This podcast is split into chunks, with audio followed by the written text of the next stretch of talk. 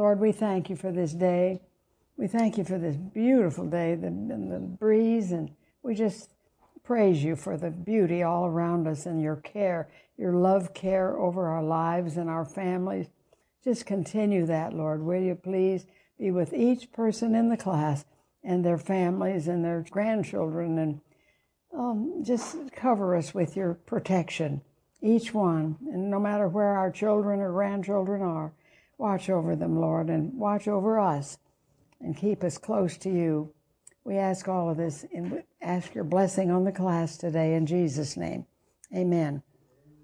This is 2 Corinthians chapter 5. For we know that if our earthly house, this tent, so our earthly house, this body, is called our tent or tabernacle. We know that our earthly home, this tent, is destroyed. We have a building from God, a house not made with hands, eternal in the heavens. For in this house, this tent, we groan, earnestly desiring to be clothed with our habitation, which is from heaven. If indeed, having been clothed, we shall not be found naked. For we who are in this tent do groan, being burdened, all kinds of sicknesses and all, being burdened, not because we want to be unclothed, but further clothed, that mortality may be swallowed up by life. Now he who has prepared us for this very thing is God, who also has given us the Holy Spirit as a guarantee or as the first down payment on a purchased possession. So that's the last verses of Ephesians 1 tell us this that he gives us the Holy Spirit as a first down payment on the person that's given themselves to Jesus, given us the Spirit as a guarantee. So each believer has the Holy Spirit living within them, and we can let Him rule our lives, or we can want to rule our own lives and make Him unhappy. We don't want to do that.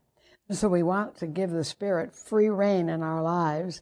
Therefore, we are always confident, knowing that while we are at home in this body, we're absent from the Lord. For we walk by faith, not by sight. We're confident, yes, well pleased rather to be absent from the body and to be present with the Lord. Therefore, we make it our aim that whether present or absent, to be well pleasing to Him. Now, I'd say that that's the most important verse. Whether we are with Jesus or, or here waiting for Him, we want to be well pleasing our lives to Him. Therefore, verse 9, we make it our aim, Paul says, we should too, whether present or absent, that we be well pleasing to Jesus. For we must all appear, now this is a very kind of a sobering verse, we must all appear before the judgment seat of Christ, that each one may receive the things done in the body according to what he has done, whether good or bad. We read about that in 1 Corinthians 3. Let's look back there just a second. 1 Corinthians 3. 1 Corinthians 3. The day of the Lord will determine the rewards or, or loss of reward on how we build our house or how we build our lives. If anyone builds on the foundation of Jesus Christ, which is our first thing, that we accept Him as Savior, then how are we going to live our lives? Well, we have gold, silver, precious stones, wood, hay, or straw. So the idea is that we must use gold, silver, and precious stones rather than wood, hay, and stubble, which can be burned up so quickly, because everybody will receive a reward. So back here to where we are. 2 Corinthians 5 5. Now he who has prepared us for this very thing is God, who also has given us the Spirit as a guarantee. Therefore, we are always confident, knowing that while we are at home in this body, we're absent from the Lord. For we walk by faith, not by sight. We are confident, yes, well pleased rather to be absent from the body and to be present with the Lord. Therefore, we make it our aim, whether present or absent, to be well pleasing to Him. For we must all appear before the judgment seat of Christ, that each one may receive the things done in the body according to what he has done, whether good or bad. Knowing, therefore, the terror of the Lord, we persuade men. And I was was thinking again about this, the terror of the Lord. Uh, in First Corinthians, the 10th chapter, just go back there just a little bit, we see about the terror of the Lord. It says that everybody that came out of Egypt that was baptized, that word baptized means placed in union with, baptized into Moses in the cloud and in the sea, all ate the same spiritual food that was manna. All drank the same spiritual drink, for they drank of that spiritual rock, verse 4 of chapter 10 of 1 Corinthians. They drank of the spiritual rock that followed them, and that rock was Christ. But with most of them, God was not well pleased, for their bodies were scattered in the wilderness. Now these things became our examples, to the intent that we should not lust after evil things, as they also lusted and do not become idolaters, as were some of them. As it is written, the people sat down to eat and drink and rose up to play. Nor let us commit sexual immorality, as some of them did, and in one day 23,000 fell. Nor let us tempt Christ, as some of them tempted, and were destroyed by serpents. Nor murmur, as some of them murmured, and were destroyed by the destroyer. Now all these things happened to them in the Old Testament as they came out of Egypt Egypt's slavery. Now, all these things happened to them as examples, and they were written for our admonition, on whom the ends of the ages have come. Therefore, let him who thinks he stands take heed lest he fall. No temptation has overtaken you except such as is common to man. But God is faithful, who will not allow you to be tempted beyond what you are able, but with the temptation make a way of escape that you may be able to bear it. And I was able to have this verse so fresh in my mind that I was able to give it to a Muslim lady that was visiting me who's going through a lot of testing right at the moment. I told her what the Bible says. She was telling me what the Quran said, but it doesn't give the answers that we need. So I told her what the Bible said that no testing has taken you, except such as common to man. Everybody's been tested. God is faithful. He won't let you be tested beyond what you're able, but with the testing, make a way of escape that you may be able to bear it. Therefore, my beloved, flee from idolatry. And then verse 20 says, I say the things which the Gentiles sacrifice to, they sacrifice to demons and not to Christ, not to God. And I do not want you to have fellowship with demons. And then he goes on to say, verse 31, whether you eat or drink, whatever you do, do all to the glory of God. Give no offense either to the Jews or the Greeks or to the church of God. Just as I also please all men in all things, Paul says, not seeking my own profit, but the profit of many, that they may be saved. Now then back to 2 Corinthians, where we are. Therefore, verse 9 is we make it our aim, whether present or absent, to be well pleasing to him, for we must all appear before the judgment seat of Christ, that each one may receive the things done in the body according to what he's done, whether good or bad. Knowing, therefore, the terror of the Lord, we persuade men, but we're well known to God, and I also trust are well known to your consciences. For we do not commend ourselves again to you, but give you opportunity to glory on our behalf, that you may have something to answer those who glory in appearance and not in heart. For if we are beside ourselves, if people are saying we're crazy, Paul said, if we're beside ourselves, it's for God. Or if we are of sound mind, it's for you. For the love of Christ constrains us, because we judge thus, that if one died for all, then all died. And he died for all, that those who live should live no longer for themselves, but for him, for Jesus, who died for them and rose again. Therefore, from now on, Paul says, we regard no one according to the flesh, even though we've known Christ according to the flesh, yet now we know him thus no longer. Therefore, if anyone is in Christ, he is a new creation. Old things have passed away. Behold, all things have become new. And this is a very favorite verse. If anyone is in Christ, you're e- everybody in the world is either in Christ or out of Christ. In Christ means you've accepted Him as your Savior and believe in Him. As the Son of God and the Savior of the world. If anyone is in Christ, God says he's a new creation. Old things have passed away. Behold, all things have become new. Now, all things are of God, who has reconciled us to himself through Jesus Christ, and has given us the ministry of reconciling other people to Jesus Christ. He's given to us the ministry of reconciliation. That is, that God was in Christ, reconciling the world to himself, not imputing their trespasses to them, and has committed to us the word of reconciliation. Therefore, we are ambassadors for Christ. Did you know that's what you were? Therefore, we are ambassadors for Christ, as though God were pleading through us. We implore you on Christ's behalf, be reconciled to God. For he made him, for God made Jesus, who knew no sin, to be sin for us. Let's just say, for he made, God made Jesus, who never sinned, to be a sin offering for us. He took upon himself all the sins of all the world. He became a sin offering for us that we might become the righteousness of God in him.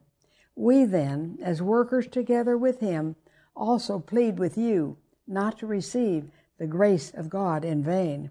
For he says, In an acceptable time I have heard you, and in the day of salvation I have helped you. This is from Isaiah 49. Behold, now is the accepted time. Now is the day of salvation. We give no offense in anything, that our ministry may not be blamed. But in all things we commend ourselves as ministers of God, in much patience, in troubles and tribulations, in needs. Now, these are some of the things Paul and the other disciples in the early days, and always this has happened. As ministers of God, much patience in tribulation, in needs, in distresses, in stripes, in imprisonments, in tumults. And when I was in Rome, I saw the prison where Paul was imprisoned down in the earth. Maybe you've all seen that place. It's just a square place, not much bigger than this, down in the earth where he was shackled. So the imprisonments, in tumults, in labors, in sleeplessness, in fastings, by purity, by knowledge, by long suffering, by kindness, by the Holy Spirit, by sincere love, by the word of truth, by the power of God, by the armor of righteousness on the right hand and on the left, by honor and dishonor, by evil report and good report, as deceivers and yet true, as unknown and yet well known, as dying, and behold, we live, as chastened and yet not killed, as sorrowful, yet always rejoicing, as poor, yet making many rich, as having nothing, and yet possessing all things, Paul said. O Corinthians, he goes on to say, we have spoken openly to you. Our heart is wide open. You are not restricted by us, but you are restricted by your own affections. Now, in return for the same, I speak as to children, you also be open. Do not be unequally yoked together with unbelievers. For what fellowship has righteousness with lawlessness? And what communion has light with darkness? And what accord has Christ with Belial or Satan? Or what part has a believer with an unbeliever? And what agreement has the temple of God, which is what we are, what is that? We don't have any agreement with idols, for you are the temple of the living God, as God has said. I will dwell in them and walk among them. I will be their God, and they shall be my people. This is from Ezekiel 37. I will walk among them. I'll be their God, and they'll be my people. Therefore, come out from among them and be separate, says the Lord. Do not touch what is unclean, and I will receive you. I will be a father to you, and you shall be my sons and daughters, says the Lord Almighty. Therefore, having these promises, beloved, let us cleanse ourselves from all filthiness of the flesh and spirit, perfecting holiness in the fear of God. Open your hearts to us. We have wronged no one. Paul is going back and saying, as telling this to the Corinthians. We have corrupted no one. We have defrauded no one. I do not say this to condemn you, for I have said before you are in our hearts, to die together and to live together. Great is my boldness of speech toward you, Paul says. Great is my boasting on your behalf. I am filled with comfort. I am exceedingly joyful in all our tribulation. For indeed, when we came to Macedonia, our flesh had no rest, but we were troubled on every side. Outside were conflicts, inside were fears. Nevertheless, God, who comforts the downcast, comforted us by the coming of Titus, and not only by his coming, but also by the consolation with which he was comforted in you when he told us of your earnest desire, your mourning, your zeal for me, so that I rejoiced even more, Paul says. For even if I made you sorry with my letter, I do not regret it. This letter that he wrote, condemning them for the way they were living, a man living in incest with his mother in law, and so forth, all kinds of wickedness. Though I regret it, for I perceive that the same epistle made you sorry, though only for a while. Now I rejoice, not that you were made sorry, but that your sorrow led to repentance, change of mind. For you were made sorry in a godly manner, that you might suffer loss from us in nothing. For godly sorrow, this is a very important verse, for godly sorrow produces repentance to salvation, not to be regretted. But the sorrow of the world produces death. For observe this very thing, that you sorrowed in a godly manner. What diligence it produced in you, what clearing of yourselves, what indignation, what fear, what vehement desire, what zeal, what vindication. In all things you proved yourselves to be clear in this matter. Therefore, Although I wrote to you, I did not do it for the sake of him who had done the wrong, nor for the sake of him who suffered wrong, but that our care for you in the sight of God might appear to you. Therefore, we have been comforted in your comfort, and we rejoiced exceedingly more for the joy of Titus, because his spirit has been refreshed by all of you there in Corinth. For if in anything I have boasted to him about you, I am not ashamed. But as we spoke all things to you in truth, even so our boasting to Titus was found true, and his affections are greater for you, as he remembers the obedience of you all, how with fear and trembling you received him. Therefore, I rejoice that I have confidence in you in everything. Moreover, brethren, we make known to you the grace of God bestowed on the churches of Macedonia. Moreover, brethren, chapter 8, we make known to you the grace of God bestowed on the churches of Macedonia, that in a great trial of affliction, the abundance of their joy and their deep poverty abounded in the riches of their liberality. For I bear witness that according to their ability, yes, and beyond their ability, they were freely willing imploring us with much urgency that we would receive the gift and the fellowship of the ministering to the saints. And this they did, not as we had hoped, but first gave themselves to the Lord, and then to us by the will of God. So we urge Titus that as he had begun, so he would also complete this grace in you as well. But as you abound in everything, in faith, in speech, in knowledge in all diligence, and in your love for us, see that you abound in this grace also.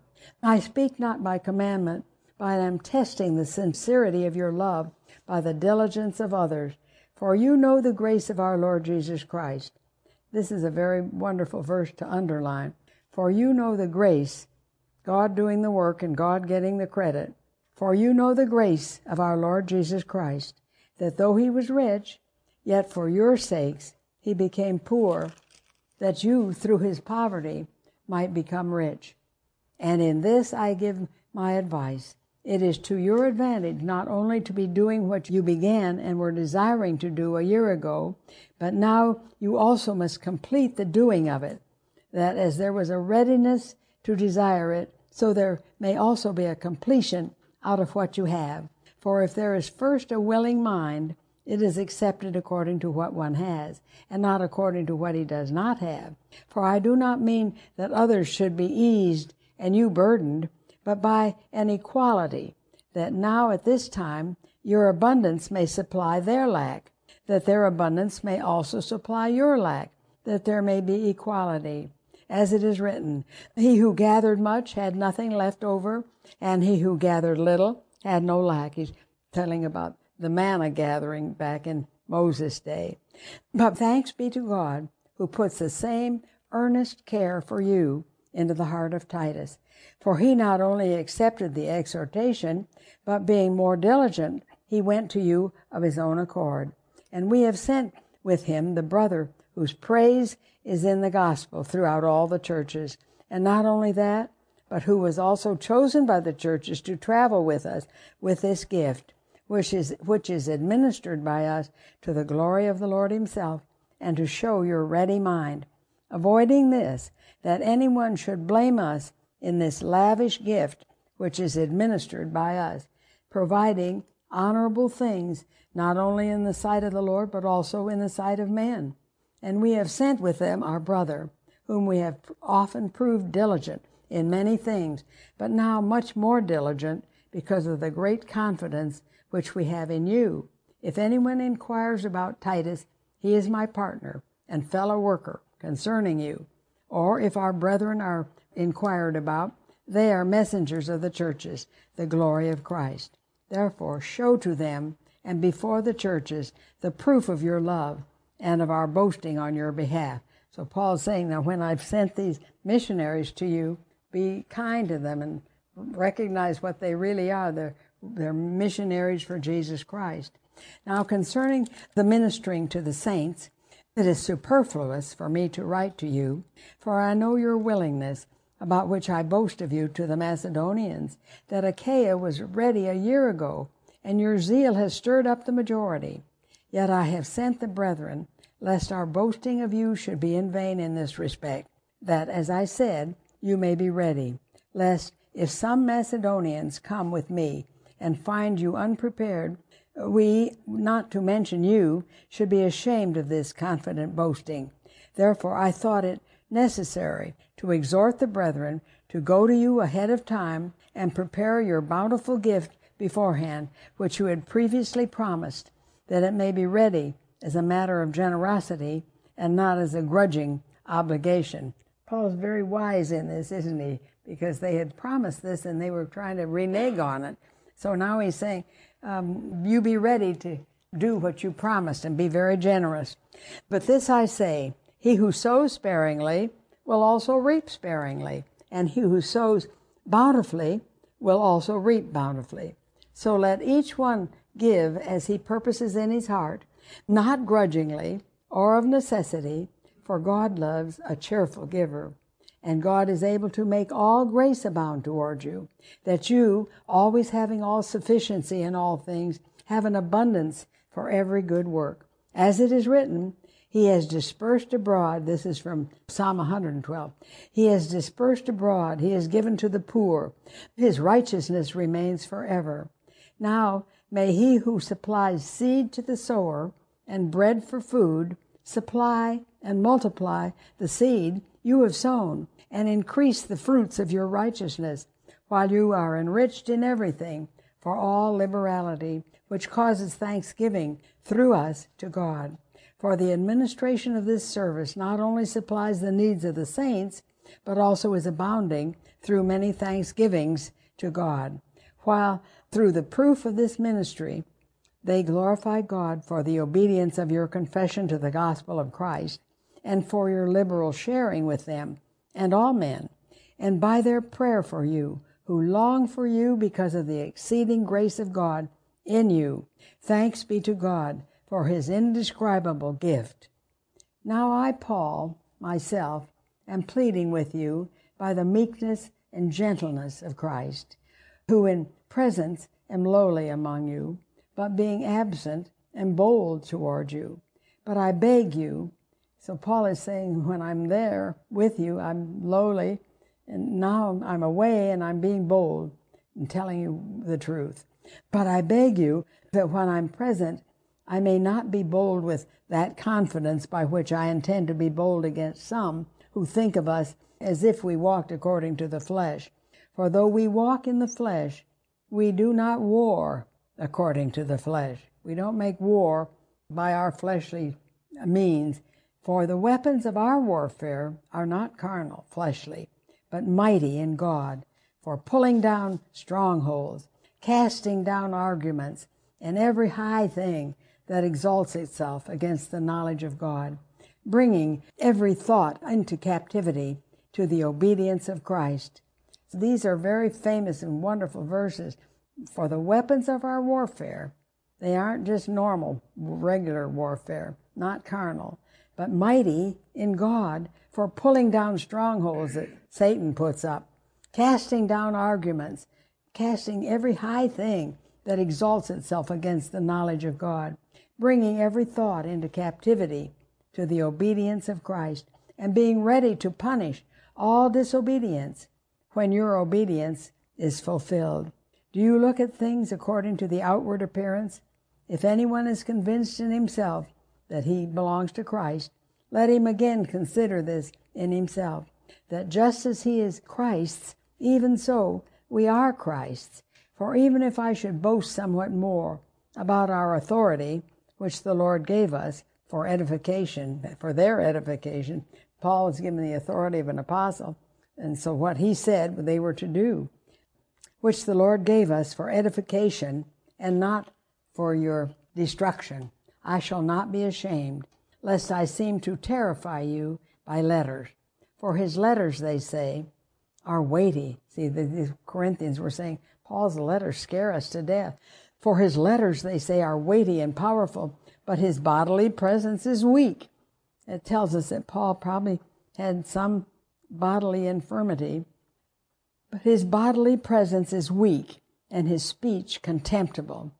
Let such a person consider this that what we are in word by letters when we're absent, such we will also be in deed when we are present. For we dare not class ourselves or compare ourselves with those who commend themselves, but they, measuring themselves by themselves and comparing themselves among themselves, are not wise. We, however, will not boast beyond measure but within the limits of the sphere which God appointed us, a sphere which especially includes you in Corinth. For we are not extending ourselves beyond our sphere, thus not reaching you, for it was to you that we came with the gospel of Christ, not boasting of things beyond measure, that is, in other men's labors, but having hope that as your faith is increased, we shall be greatly enlarged by you in our sphere, to preach the gospel in the regions beyond, and not to boast in another man's sphere of accomplishment. But he who glories, let him glory in the Lord. For not he who commends himself is approved, but whom the Lord commends. Don't brag on yourself, let the Lord brag on you. Oh, that you would bear with me in a little folly. And indeed, you do bear with me. For I am jealous for you with godly jealousy. For I have betrothed you to one husband, that I may present you as a chaste virgin to Christ. But I fear lest somehow as the serpent deceived Eve by his craftiness, so your minds may be corrupted from the simplicity that is in Christ. For if he who comes preaches another Jesus, whom we have not preached, or if you receive a different spirit, which you have not received, or a different gospel which you have not accepted, you may well put up with it. For I consider that I am not at all inferior to the most eminent apostles. Even though I am untrained in speech, Paul says, yet I am not in knowledge. But we have been thoroughly made manifest among you in all things. Did I commit sin, at abasing myself that you might be exalted? Because I preached the gospel of God to you free of charge. I robbed other churches, taking wages from them to minister to you. And when I was present with you and in need, I was a burden to no one. For what was lacking to me, the brethren who came from Macedonia supplied. And in everything, I kept myself from being burdensome to you. And so I will keep myself. As the truth of Christ is in me, no one shall stop me from this boasting in the regions of Achaia. Asia Minor. Why? Because I do not love you, God knows. But what I do, I will also continue to do, that I may cut off the opportunity from those who desire an opportunity to be regarded just as we are in the things of which they boast. For such of these boasters are false apostles, deceitful workers, transforming themselves into apostles of Christ. And no wonder, for Satan himself transforms himself into an angel of light. Therefore, it is no great thing if his ministers also transform themselves into ministers of righteousness, whose end will be according to their works. This tells us some truths that Satan has his ministers, and they can transform themselves like trying to be like ministers of righteousness. But God says their end will be according to their works. Again, I say, let no one think me a fool. If otherwise, at least receive me as a fool, that I also may boast a little. What I speak, I speak not according to the Lord, but as it were foolishly, in this confidence of boasting. Seeing that many boast according to the flesh, I also will boast. For you put up with fools gladly, since you yourselves are so wise. But you put up with it if one brings you into bondage, if one devours you, if one takes from you, if one exalts himself, if one strikes you on the face, to our shame. I say that we were too weak for that. But in whatever anyone is bold, I speak foolishly. I am bold also. Are they Hebrews? So am I.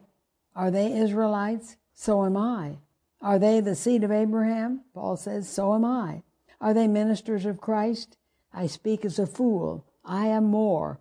In labors more abundant, in stripes above measure, in prisons more frequently, in deaths often. From the Jews, five times I received forty stripes minus one. Three times I was beaten with rods. Once I was stoned. Three times I was shipwrecked. A night and a day I have been in the deep, in journeys often, in perils of waters, in perils of robbers, in perils of my own countrymen, in perils of the Gentiles, in perils in the city, in perils in the wilderness, in perils in the sea, in perils among false brethren, in weariness and toil, in sleeplessness often, in hunger and thirst, in fastings often, in cold and nakedness, beside the other things which come upon me daily, my deep concern for all the churches. Who is weak, Paul says, and I'm not weak? Who is made to stumble, and I do not burn with indignation? If I must boast, I will boast in the things which concern my infirmity. The God and Father of our Lord Jesus Christ, who is blessed forever, knows that I am not lying.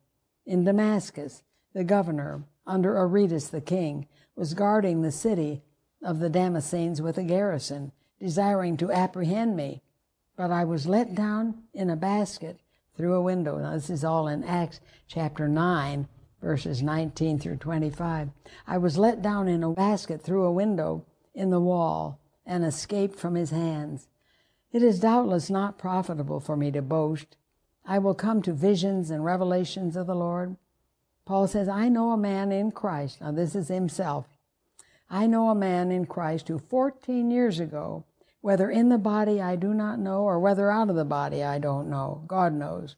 It's when they stoned him to death. He didn't know whether he was in or out. Such a one was caught up to the third heaven. Now, that's where God dwells. Now, this heaven that we see out here is the first heaven. Outer space is the second one. And then the third heaven is out farther where God dwelled. He was caught up to the third heaven. And I know such a man, whether in the body or out of the body, I don't know. God knows how he was caught up into paradise. So the third heaven is paradise, and heard inexpressible words which it's not lawful for a man to utter. Of such a one, Paul says, I will boast, yet of myself I will not boast, except in mine infirmities. For though I might desire to boast, I will not be a fool, for I will speak the truth. But I forbear, lest anyone should think of me above what he sees me to be or hears from me, and lest I should be exalted above measure by the abundance of the revelations that he saw when he was caught up to the third heaven. He said, Unless I be exalted above measure by the abundance of these revelations, a thorn in the flesh was given to me, a messenger of Satan to buffet me, lest I be exalted above measure. Concerning this thing, I pleaded with the Lord three times that it might depart from me.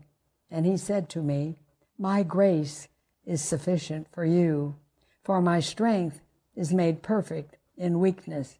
Therefore, most gladly, I will rather boast in mine infirmities, that the power of Christ may rest upon me. Therefore, I take pleasure in infirmities, in reproaches, in needs, in persecutions, in distresses for Christ's sake. For when I am weak, then I am strong. I have become a fool in boasting. You have compelled me. For I ought to have been commended by you, and in nothing was I behind the most eminent apostles, though I am nothing. Truly, the signs of an apostle were accomplished among you with all perseverance in signs and wonders and mighty deeds. For what is it in which you were inferior to other churches, except that I myself was not burdensome to you? Forgive me this wrong. Now, for the third time, I'm ready to come to you and I will not be burdensome to you, for I do not seek yours but you. For the children ought not to lay up for the parents, but the parents for the children. And I will very gladly spend and be spent for your souls, though the more abundantly I love you, the less I am loved. But be that as it may, it must have been very hard on Paul, very much of a heartache that these people rejected him. He said, The more I love you, the less I'm loved. But be that as it may, I did not burden you. Nevertheless, being crafty, I caught you with guile. Did I take advantage of you by any of those whom I sent to you? I urged Titus and sent our brother with him. Did Titus take advantage of you?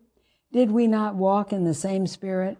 Did we not walk in the same steps? Again, do you think that we excuse ourselves to you? We speak before God in Christ but we do all things, beloved, for your edification. For I fear lest when I come, I shall not find you such as I wish, and that I shall be found by you such as you do not wish, lest there be contentions, jealousies, outbursts of wrath, selfish ambitions, backbitings, whisperings, conceits, tumults, and lest when I come again, my God will humble me among you, and I shall mourn for many who have sinned before and have not repented of the uncleanness or the fornication and licentiousness which they have practiced. This will be the third time I am coming to you. By the mouth of two or three witnesses, every word shall be established. I have told you before and foretell as if I were present the second time, and now being absent, I write to those who have sinned before and to all the rest, that if I come again, I will not spare, since you seek a proof of Christ speaking in me, who is not weak toward you, but mighty in you. For though he was crucified in weakness, yet he lives by the power of God. For we also are weak in him, but we shall live with him by the power of God toward you. Examine yourselves as to whether you are in the faith. Are you really Christians? Prove yourselves. Do you not know yourselves that Jesus Christ is in you, unless indeed you are disqualified? But I trust that you will know that we are not disqualified. Now I pray to God that you do no evil, not that we should appear approved, but that you should do what is honorable, though we may seem disqualified. For we can do nothing against the truth, but for the truth. For we are glad when we are weak and you are strong. And this we also pray that you may be made complete. So that was kind of a sad letter.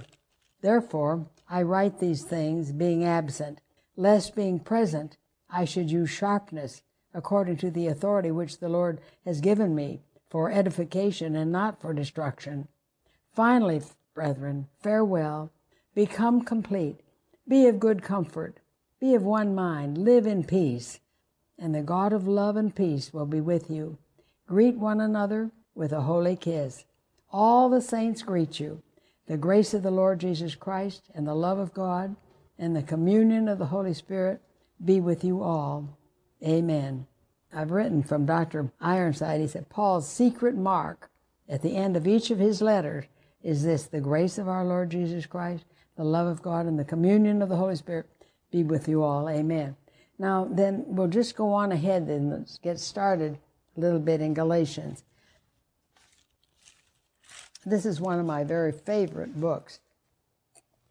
Paul, an apostle, not from men, nor through man, but through Jesus Christ and God the Father, who raised him from the dead, and all the brethren who are with me, grace to you and peace from God the Father and our Lord Jesus Christ, who gave himself for our sins, that he might deliver us from this present evil age, according to the will of our God and Father, to whom be glory forever and ever.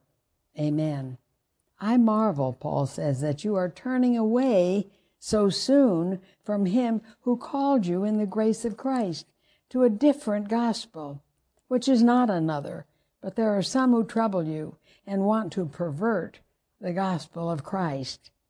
But even if we or an angel from heaven preach any other gospel to you than what we have preached to you, let him be accursed. As we have said before, so now I say again, if anyone preaches any other gospel, for the Lord Jesus Christ died for our sins, he was buried, three days in the tomb, rose from the dead, that's the gospel. If any other gospel to you than what you've received, let him be accursed. For do I now persuade men or God? Or do I seek to please men? For if I still pleased men, I would not be a servant of Christ.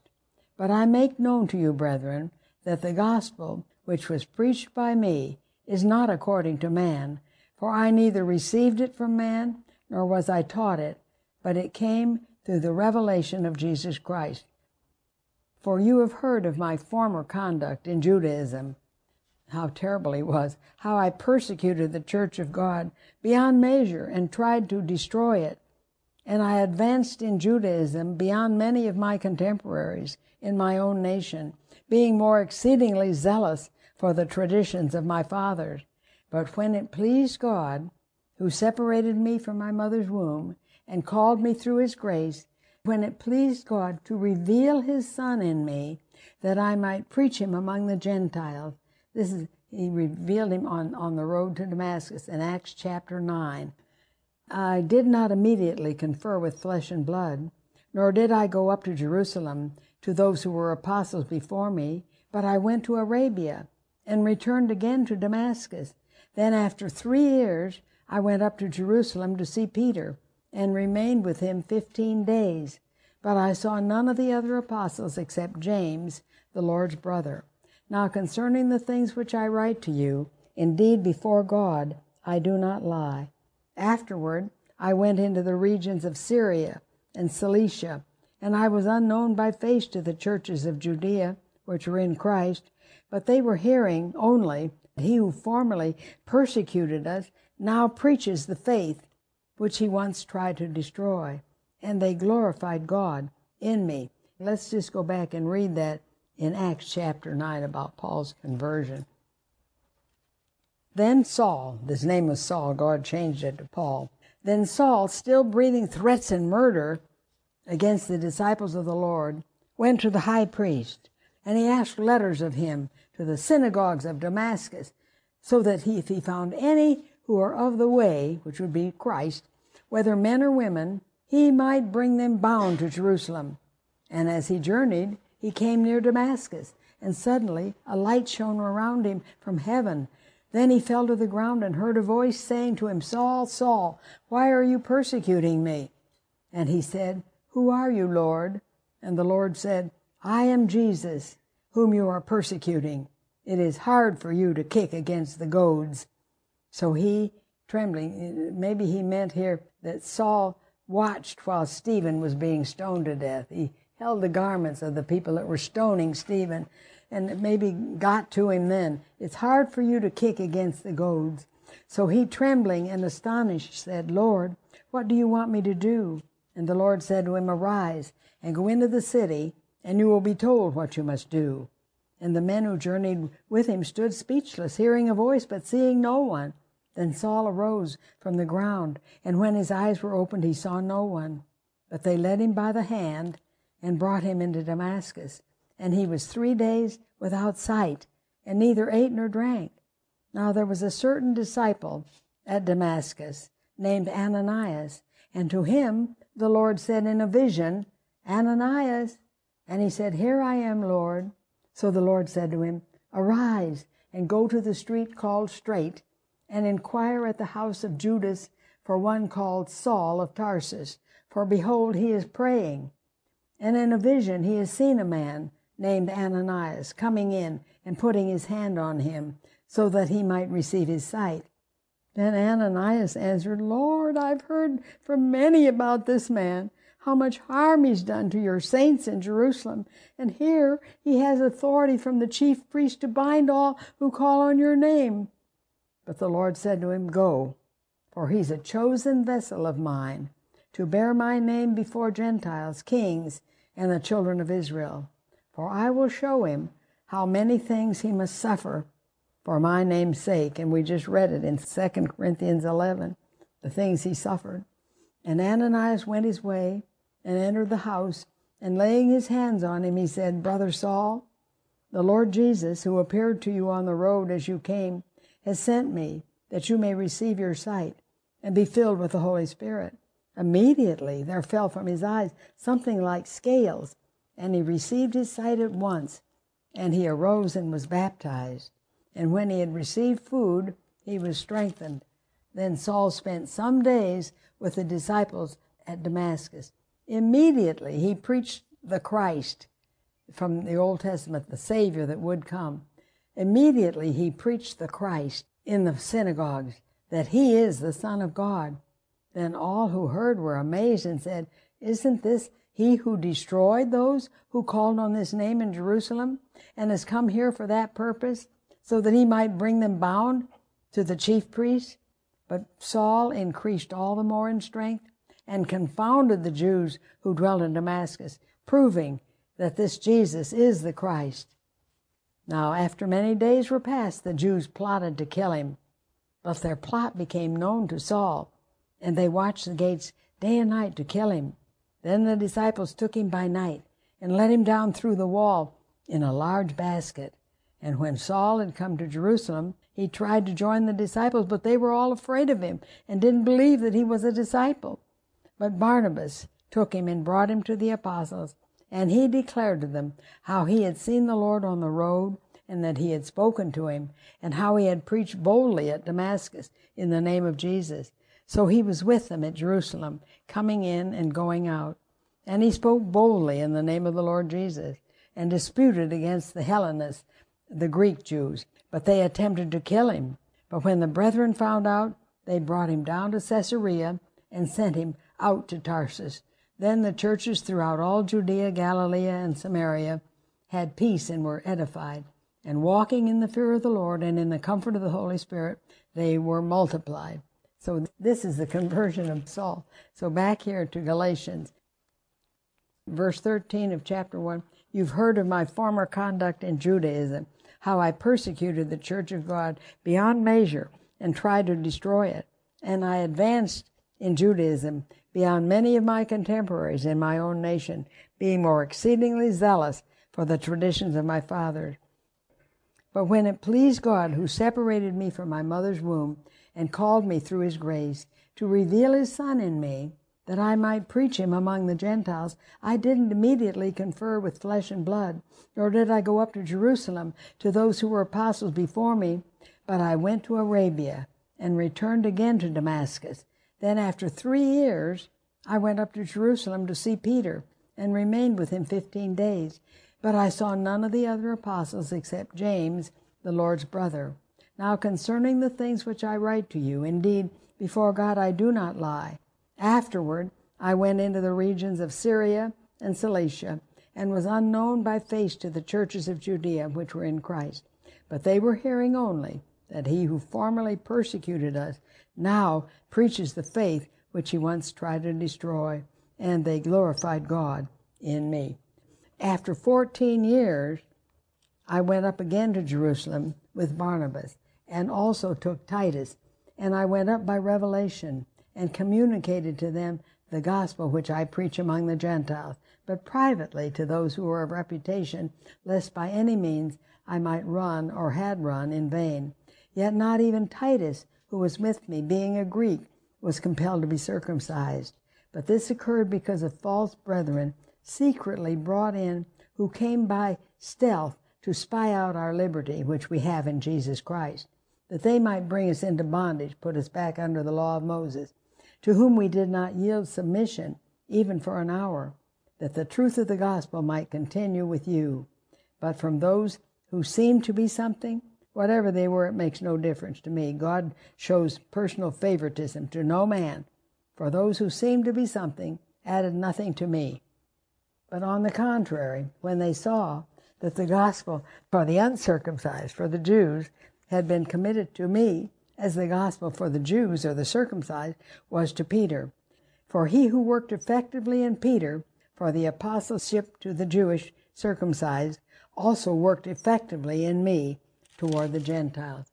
And when James, Peter, and John, who seemed to be pillars, perceived the grace that had been given to me, they gave me and Barnabas the right hand of fellowship that we should go to the Gentiles and they to the circumcised. So Paul and Barnabas would go to the Gentiles and the others would go to the Jewish people. They to the circumcised. And they desired only that we should remember the poor, the very thing which I also was eager to do. But when Peter had come to Antioch, I withstood him to his face, because he was to be blamed. For before certain men came from James, he would eat with the Gentiles. But when they came, he withdrew and separated himself, fearing those who were Jewish of the circumcision. And the rest of the Jews also played the hypocrite with him, so that even Barnabas was carried away with their hypocrisy. Paul said, But when I saw they weren't straightforward about the truth of the gospel, I said to Peter before them all, If you, being a Jew, Peter, live in the manner of Gentiles and not as the Jews, why do you compel Gentiles to live as Jews? we who are Jews by nature and not sinners of the Gentiles, knowing that a man is not justified by the works of the law, but by faith in Jesus Christ. Even we have believed in Christ Jesus that we might be justified by faith in Christ and not by the works of the law. For by the works of the law no flesh shall be justified. But if, while we seek to be justified by Christ, we ourselves also are found sinners, is Christ therefore a minister of sin? Certainly not. For if I build again those things which I destroyed, I make myself a transgressor, Paul said. For I, through the law, died to the law, that I might live to God. That's Romans 6.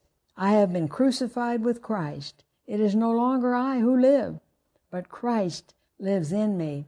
And the life which I now live in the flesh, I live by faith in the Son of God, who loved me and gave himself for me. Many Christians take this as their life verse, and it's a wonderful one for us, each one to say, I've been crucified with Christ, and it's no longer I who live, but Christ lives in me. And the life which I now live in the flesh, I live by faith in the Son of God, who loved me and gave himself for me. Paul said, I do not set aside the grace of God, for if righteousness comes by the law, then Christ's death was useless or in vain. So we'll stop here, and next week we'll start with the third chapter of Galatians. Lord, we thank you for this time in your word. Bless these things to our hearts. We can't go over them enough, over and over, so that they're just seared in our conscience and in our hearts. So we ask that you would bless all these things, bless each person here in Jesus' name. Amen.